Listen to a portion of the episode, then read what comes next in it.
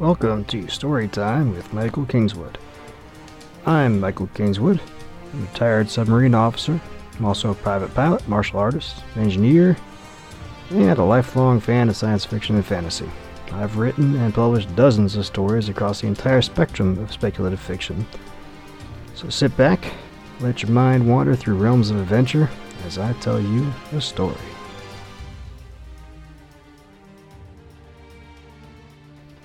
Hey, it's Michael Kingswood, and this is Storytime, episode 14. We're done with the Veritas Morte. Uh, the last scene of that story was the last podcast, and I really hope you enjoyed it. Like I told you then, I uh, intend to do a couple of non reading story things for the next couple of podcasts because and, uh, you know, a guy sometimes likes to talk philosophy and sometimes he likes to pimp some of his other stuff. but, you know, that's neither here nor there.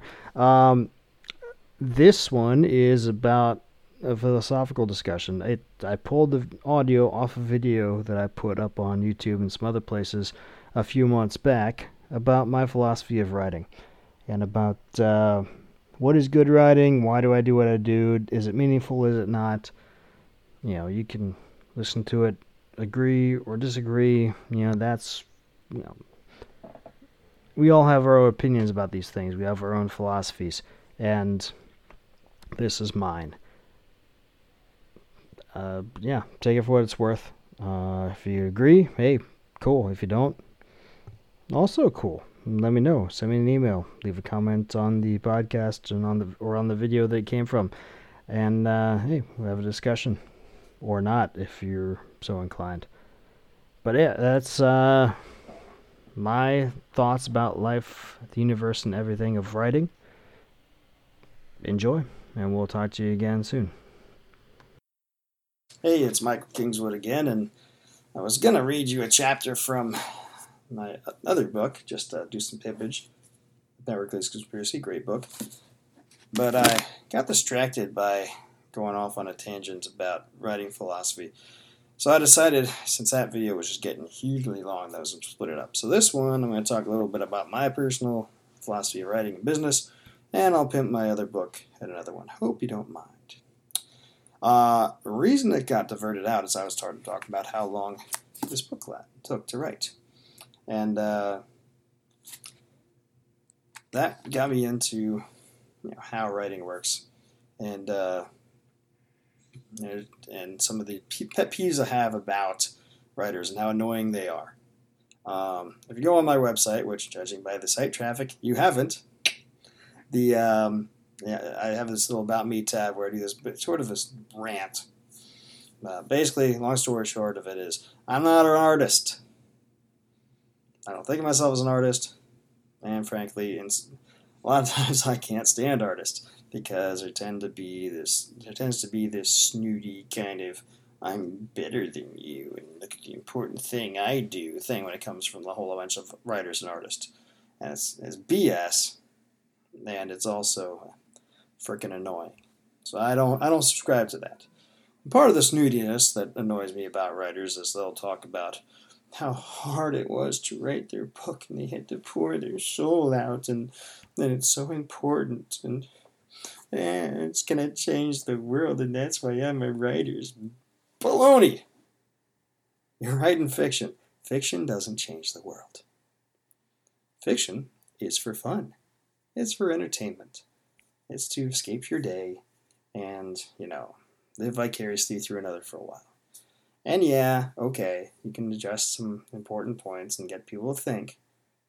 And uh, there have been some pretty, you know, moving stories out there. But they didn't change the world. And they can't. What changes the world? Economics, politics, war, and religion. Now, some pompous atheists will now come out and say, well, religion is fiction. Yeah, yeah, yeah. yeah, you're just being pedantic douchebag when you say that because you know darn well it's not the same thing. If you, even if you don't believe in religion, it was not written as fiction. It was written as a means of you know communing and learning about God and spirituality and the meaning of life, right? Um, not just as entertainment, right? And not intentionally false, right? So, yeah, yes, fiction can inspire to an extent and can make people think differently to an extent, sort of, but not really. But It doesn't change the world. So this whole delusion of I'm going to change the world and my writing is so important is shut up. God, get over yourselves.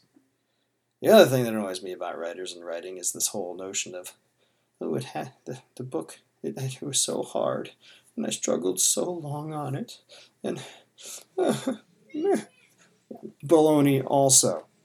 All right, so this is the longest book I've written. It's 122,000 words. Comes out to 408 pages in the paperback.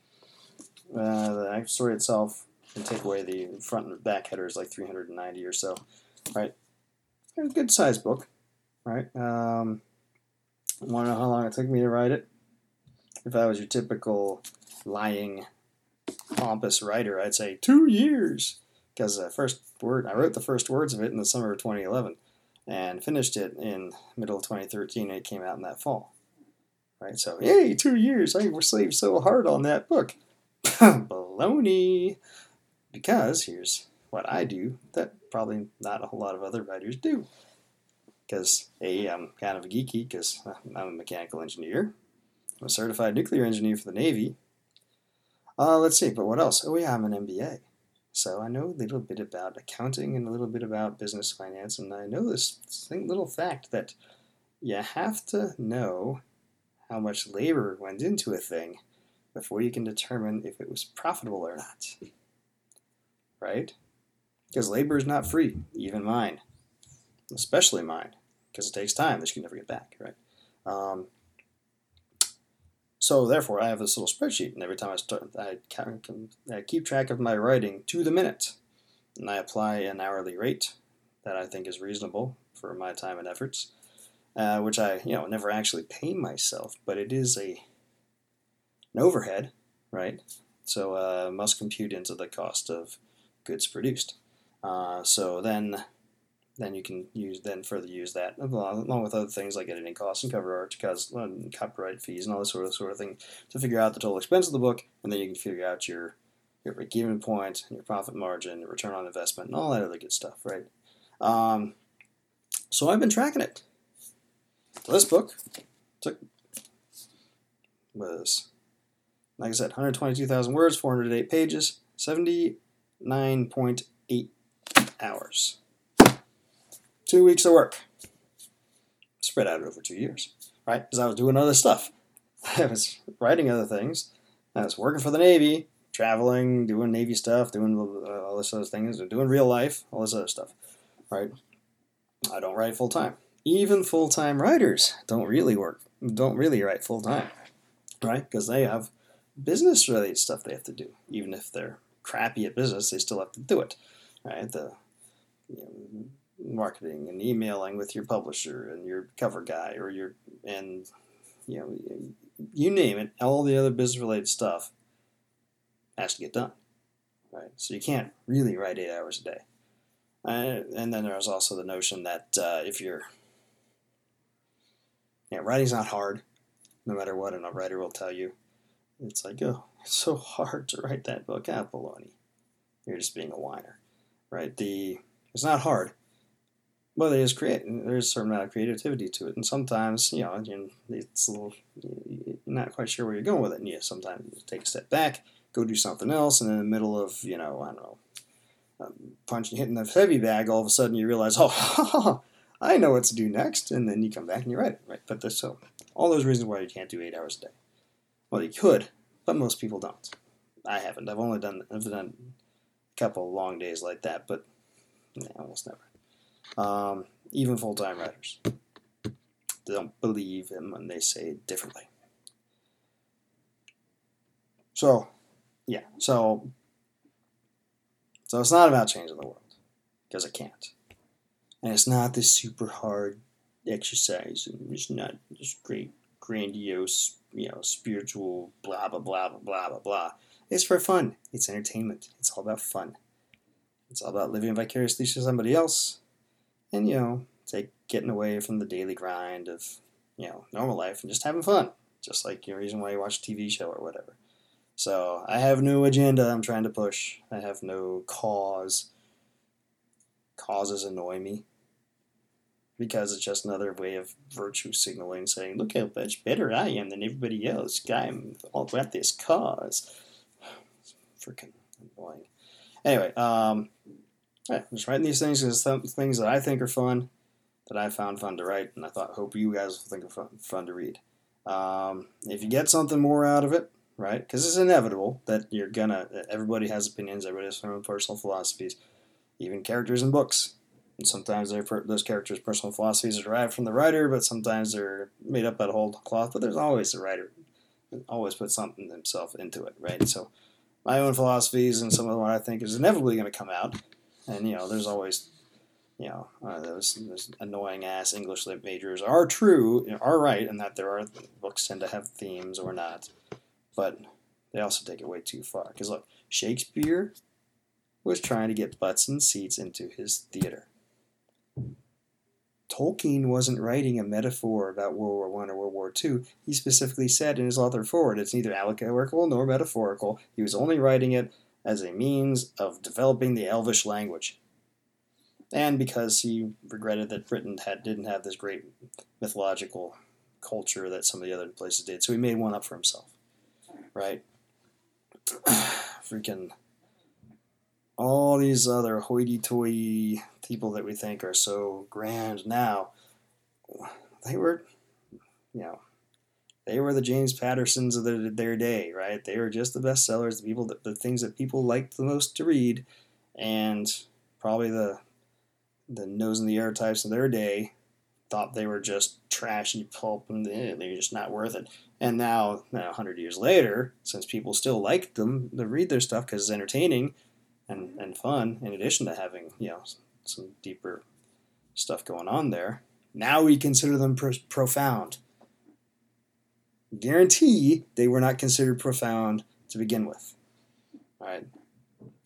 It's all putting on airs as a function of academia. There's nothing else better to do than sit around and navel gaze and think about, you know, the meaning of the three words in that fifth sentence in the 20th paragraph of chapter 3 of you know it's they actually had, I don't have a lot of respect for the that sort of academic endeavor but anyway that's neither here nor there anyway we're about 10 minutes now i'm closing it up um, I'll read the first chapter of that book later on to pimp it, and we'll come back with more fun stuff later. Meantime, go to my website, say hi, drop me a line, uh, join the mailing list if you want to hear more about what I'm doing. Drop me some bucks on Patreon if you want. Or just buy my stuff, that'll work too. Alright, have a good one. That'll do it for this episode of Storytime with Michael Kingswood. Come by my website, michaelkingswood.com, for information about my work. There you can sign up for a newsletter where I tell about new releases and special promotions. Guaranteed to be spam free. Or just drop me an email at michael at michaelkingswood.com, and I look forward to hearing from you. If you really like my stuff and feel like giving me a buck, drop by Patreon and sign up to be a patron. As always, if you like today's story, be sure to leave a review on your favorite online bookstore and share this podcast with all your friends. This production is copyright Michael Kingswood. Intro and outro music copyright Gene Paul Zogby, licensed through stockmusic.net. All rights reserved.